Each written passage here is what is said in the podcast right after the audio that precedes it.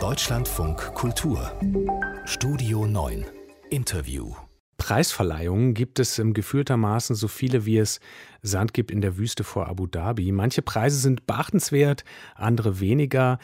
Sehr viel Beachtung, viel mehr vielleicht sogar als die Verleihung eines Preises gibt es ja oft, wenn der Preis nicht angenommen wird oder zurückgegeben. Unvergessen ist da bei mir Marcel Reich-Ranitzky, der in den letzten Jahren seines Lebens den Fernsehpreis nicht haben wollte, wegen der unsäglichen Verleihungsshow.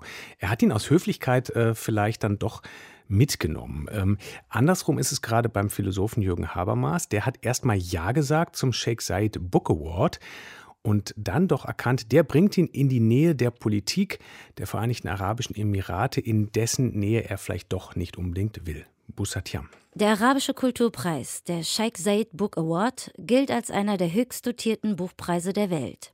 Insgesamt werden 1,9 Millionen US-Dollar für den Preis aus den Vereinigten Arabischen Emiraten ausgegeben.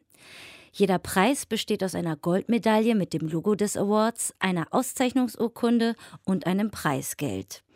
Nach eigenen Angaben würdigt er arabische und internationale Persönlichkeiten, die jährlich seit 2006 zur arabischen Kultur, Toleranz und zum friedlichen Miteinander beitragen. Die kulturelle Persönlichkeit des Jahres erhält ein Preisgeld von einer Million Dirham, also rund 250.000 Euro. So viel hätte Habermas bekommen. Hätte. Denn nach einer Kritik im Spiegel hat sich Habermas gestern umentschieden. Ex-Tagesthemen-Moderator und Journalist Ulrich Wickert hat ihn heute im Deutschlandfunk Kultur für sein Verhalten in Schutz genommen und betont, dass der 91-Jährige einer der wichtigsten deutschen Philosophen unserer Zeit ist. Man darf nicht vergessen, dass Jürgen Habermas ein Philosoph von Weltgeltung ist, das wir vielleicht bei uns nicht so richtig kapieren. Der hat den Prinz von Asturien-Preis in Spanien bekommen, den Kyoto-Preis hat er in Japan bekommen, dann einen Holberg-Preis in Bergen, der hat den Bruno Kreisky-Preis in Österreich bekommen. Dass da plötzlich jetzt noch einer von diesen Scheichs ihm einen Preis denkt dann, na, vielleicht gehört das mit in diese Kategorie. Einer dieser Scheichs ist Scheich Mohammed bin Zayed, Sohn des verstorbenen Gründungspräsidenten der Vereinigten Arabischen Emirate.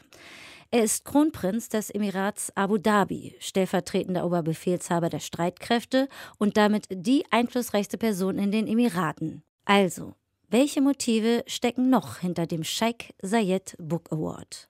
Und darüber spreche ich mit dem Islamwissenschaftler Stefan Weidner, Schriftsteller und Übersetzer. Hallo, guten Tag. Guten Tag, Herr Stucke. Ja, was würden Sie sagen? Welche Interesse, welche Motive könnten dahinter stecken, Habermas hier auszuzeichnen, jetzt jenseits dieses Motivs, das Ulrich Wickert da auch angesprochen hat, dass man eben diesem Menschen durchaus hier und da mal Preise verleiht? Genau, also zu, zum einen muss man den, den Arabern und auch den Verantwortlichen Abu Dhabi zugestehen, dass sie äh, Jürgen Habermas den Preis aus denselben Gründen geben, wie alle anderen ihm diesen Preis gegeben haben, nämlich dass er ein großer, lesenswerter wichtiger Philosoph ist. Ähm, für Abu Dhabi oder die arabische Welt insgesamt spielt natürlich dann auch noch die Rolle, dass er ähm, eine Symbolfigur ist für ein ja, fortschrittliches, kritisches und gleichzeitig konsensorientiertes Denken. Und indem man sich auf ihn beruft, schreibt man sich eigentlich sozusagen in ja, die, zivilisierte, die fortschrittliche Welt ein. Und das ist das, mhm. wo hinein sich auch die Araber am Golf einschreiben wollen. Nicht zuletzt deswegen haben sie ja auch ähm, jetzt, äh, oder einige Staaten zumindest, einen Friedensvertrag mit Israel geschlossen. Mhm. Also irgendwo auch ein Stück ähm, Imagepflege.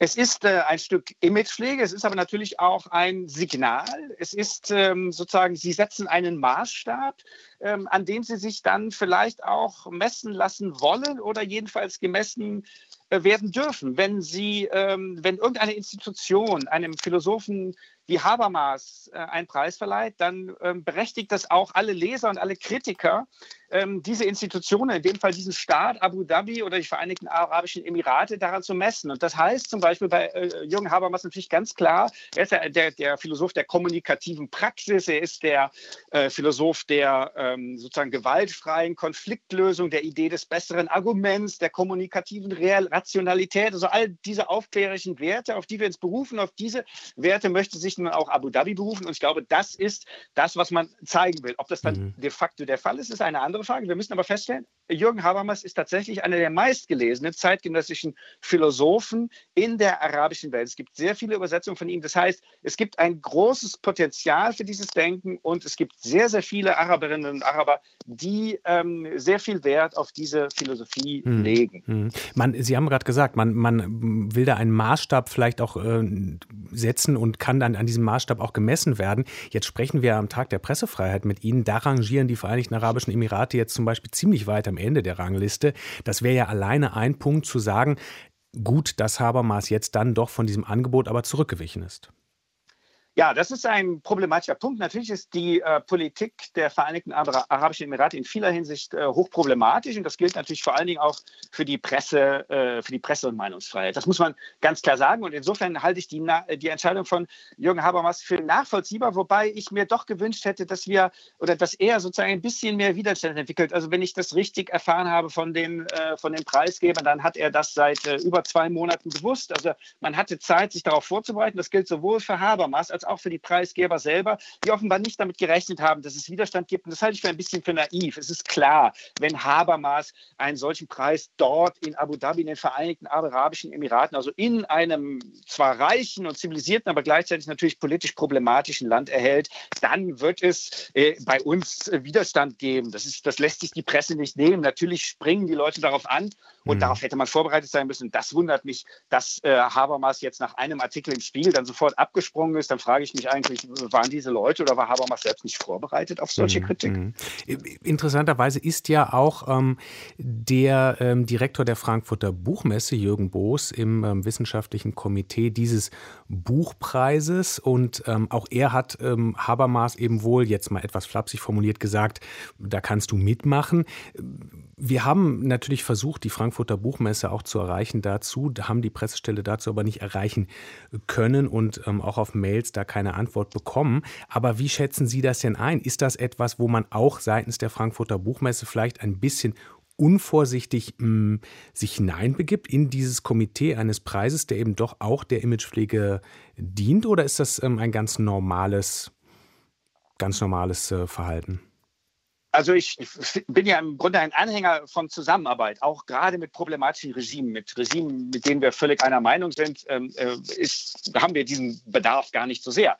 Ähm, wir müssen nun wissen, dass die Frankfurter Buchmesse, es ist ja, es ist ja ein, ein, ein Geschäft, es ist ein, ein Business und die Frankfurter Buchmesse hat enge Geschäftsbeziehungen zur Buchmesse in Abu Dhabi und damit auch zu dem Scheich Zayed Preis. Und in diesem Rahmen ist Jürgen Boos, der Direktor der Frankfurter Buchmesse, auch in diesem Komitee, das diese Personality of the Year Wählt. Und ähm, das, ähm, also ich kann diese Zusammenarbeit sehr gut verstehen. Es ist ja im Grunde nichts anderes, als wenn äh, der DFB mit äh, Katar zusammenarbeitet und dort die Weltmeisterschaft stattfindet oder wenn irgendwelche großen Firmen, VW oder wer auch immer, äh, am Golf aktiv ist. Also das ist eine völlig legitime mhm. wirtschaftliche Zusammenarbeit und ich finde es auch sinnvoll, diese Zusammenarbeit sozusagen aufs ideelle Gebiet, auf die Inhalte auszuweiten. Das halte ich für sehr vernünftig. Ähm, wie gesagt, ich glaube, der Fehler ist gar nicht so sehr, eine, eine bedeutende Persönlichkeit aus Deutschland auszuzeichnen, als sozusagen sich nicht auf die äh, Kämpfe vorbereitet zu haben. Und da, äh, da herrschte offenbar eine gewisse Blauäugigkeit. Man hat entweder gedacht, das wird jetzt gefeiert äh, oder man wird es ignorieren. Und das kann ich mhm. nicht verstehen, denn mhm. auch so etwas wie die Fußballweltmeisterschaft in Katar ist ja zu Recht in der Diskussion. Man muss sich mhm. fragen, wie weit wir äh, kompromittieren wir nicht unsere Ideale oder unsere Inhalte, wenn wir auf solche Preise eingehen. Andererseits muss man sagen, es gibt, ähm, dieser Scheich Zayed-Preis ist ein ganzer Komplex von Preisen. Es gibt viele Preise und ähm, unter anderem zum Beispiel für Übersetzungen, für arabische Kultur in anderen Sprachen, für arabische Literatur als solche. Es ist ein ganzer, ich glaube, es sind sieben oder acht Preise, die da vergeben werden.